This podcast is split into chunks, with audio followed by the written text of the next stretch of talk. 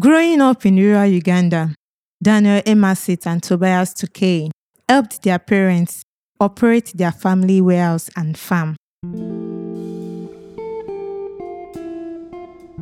For more than 20 years, they struggled to maintain constant income from their warehouse due to how demand for storage of agricultural produce fluctuated.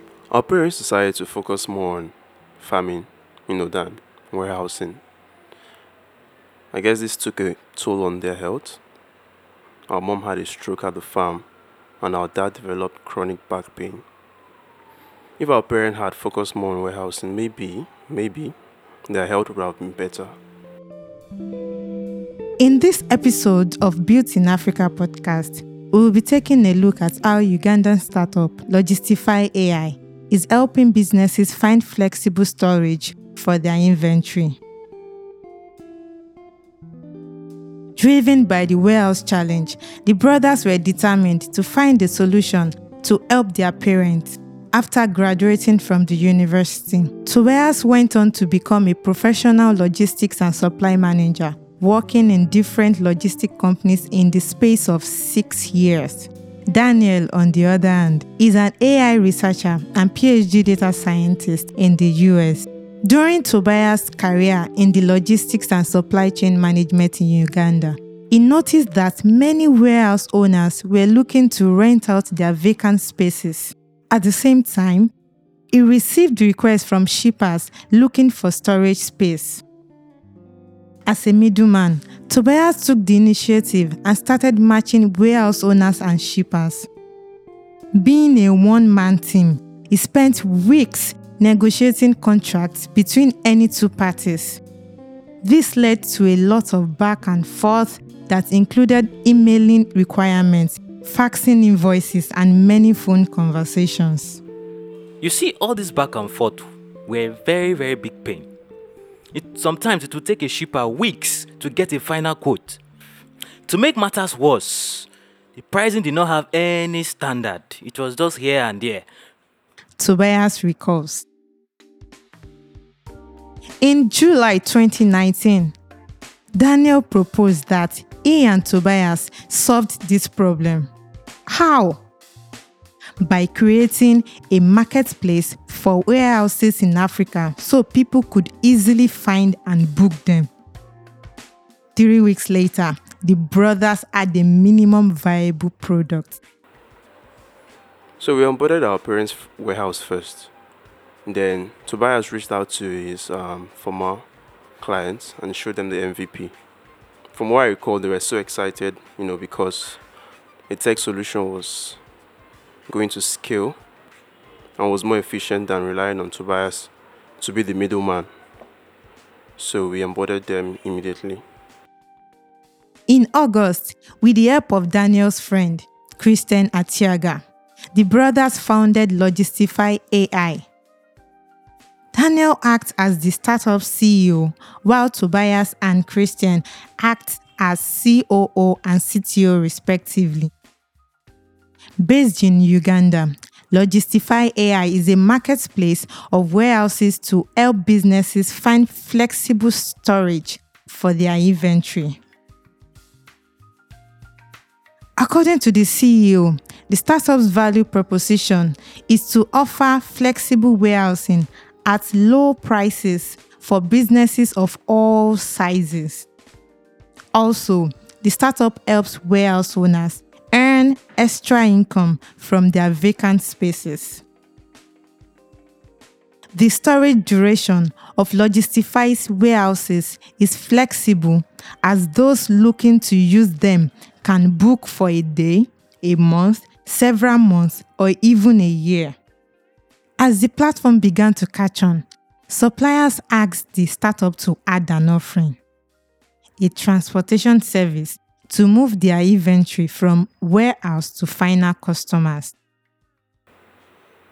Suppliers begged us to provide transportation for their inventory. So we decided to build a fulfillment product that provides pick, pack, and shipping. Daniel explains. The logistics startup boasts of serving the largest fish feed distributors in Africa Egyptian based Aquafish and Uganda SON Fish are some of its biggest clients on the demand side. On the supply side, it has onboarded large modern warehouses like Rafiki Property Services and East African Investment. Logistify AI charges its warehouse partners a 5% service fee, while for suppliers in its marketplace, it stands at 10%. This has placed the startup's gross merchandise value at more than $10,000 and revenue at almost $3,000 within the last 18 months. According to Tobias, the platform's flexibility, low prices, easy invoicing, and transparency are the reasons their customers keep coming back. And in the past three months, these users have increased by 120% month on month, the COO says. Having bootstrapped with savings of $20,000, Logistify AI is not profitable yet, but Daniel believes it is only a matter of time. Um, we're about to close more than 10 enterprise sales leads, and there, I think there are about 50 more enterprise sales leads after that in our pipeline. By doing this, I think we'll um, achieve profitability. In Uganda, Daniel explains the need for solutions like Logistify AI became more evident during the pandemic. The warehousing and storage industry has not seen any technology revolution at all, at least in Uganda. Meanwhile, the behavior of our suppliers and retailers here has evolved, and I think there is a growing number of suppliers needing pop up storage space. A Bloomberg article titled Uganda has nowhere to store tea as virus causes stock to pile up seems to back up Daniel's point. According to the article, Africa's second largest tea manufacturer struggled to find stores during the pandemic. Also, there have been other concerns in Uganda about the shortage of agricultural produce. Sensing an opportunity, Logistify AI began helping suppliers of essential items such as food, soap, sanitizers, and other protective equipment to find warehouses this period. While this looks like a brilliant business decision, the startup faced the same challenges it had always encountered. Okay, to say we're going to supply essential items is all fine and good, but one major challenge we've had is creating a distribution channel for our offline customers.